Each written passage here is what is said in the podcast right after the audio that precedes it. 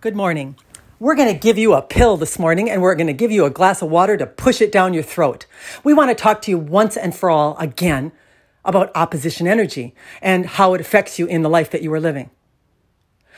There are so many of you, we would tell you, that are having experiences that are not to your liking and wondering, why am I getting them? How is it possible that this uh, negativity or what you deem as negativity could be leaking into your life? And we'll tell you right now it's because you have a desire for something different than what you are viewing. That's why you're feeling the contrast. Very simple, you see. But many of you in your opposition energy decide to oppose that thing that caused you to launch energy to all that is. And you get stuck in it and you stay in this opposing energy. And what can the universe send to you? What choice does it have in this scenario but to send you opposition, things you will have to oppose, things that will support the thing that you are opposing, you see. This could be so many areas of your life. It can be racism. Uh, there can be one that has been persecuted as a child for the race that they are, and they hang on to that anger, that hate, that disregard that they experienced, instead of knowing in all that is that they have become this grand being because of that experience. But they stay in the experience, they justify it. The one is wrong, it's terrible, what they have done, how they have treated me. And then pretty soon, other experiences, even closer to them, we told you the universe likes to up the ante to get your attention, might be your own child disrespecting you, disregarding you, mistreating you. And you can't understand uh, the good parent that you are, the good wife that you are, the good husband you are, the good child that you are why anyone would treat you with such harm and disrespect. And all the while, you harbor this opposition energy for the experience that you had many years ago in regard to your race, uh, in regard to your whatever it is that you are justifying that you were mistreated. You have to get to the point really where you understand that what you deem as negativity or contrast is simply you deciding something is for you or not for you. And once you've made the decision, there's no need to continue on with it because if you continue on with it, the universe will start to regenerate more and more painful. Hear this more and more attention getting experiences of what it is that you are emanating to it. You have to move over to what you've become because of it. You have to know that, ah, this is what we want you to do. Yeah, I don't like the feeling of that. I felt that negativity, that opposition energy. I feel it. I don't want that in my life. But I know that that's simply me deciding what I really want from that snap, from that pain that I just felt. And now, what do I really want? I'm going to move over to here. I want people to love me. I want people to accept me. I want people to respect me. I want people to treat me well. This is what I really want when I am treated uh, with racism. I don't want it. Why would I dwell in it? Why would I not use the experience for what it was intended and go join myself in all that is and bring that in form? That's what you're really doing here. We hear story after story after story, uh, everything that goes wrong in people's lives. And, and how did this one happen? They'll say. And we'll sniff around. That's what we call it. We take a sniff around. And lo and behold, we find some opposition energy. We find a place where they are justifying that thing is not being right. It's wrong. And as an outsider looking at it, it does look wrong. We're not going to argue with you. But you have to understand this all inclusive universe, we've told you uh, in the last recording, includes everything that you put your focus on and it answers everything in the energy that you are in. You see. So you can move to the energy that you have become, but it takes a little bit of effort on your part.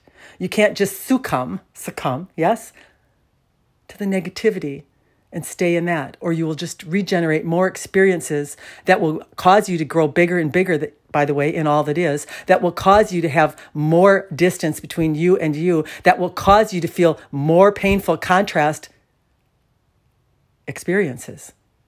It'll keep up in the ante until it gets your attention.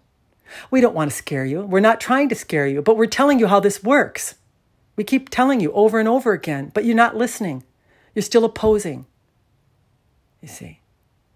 You have to realize that that negativity can be a launching pad for you to ride if you just let go of it and let it take you uh, to meet the high self and bring into form what you have become because of all the energy you have released from every experience, not just the ones you like, that you have had.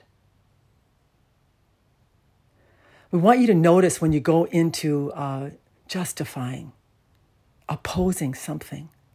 That's your cue. That's your notification from yourself. Careful. Be careful. You're separating.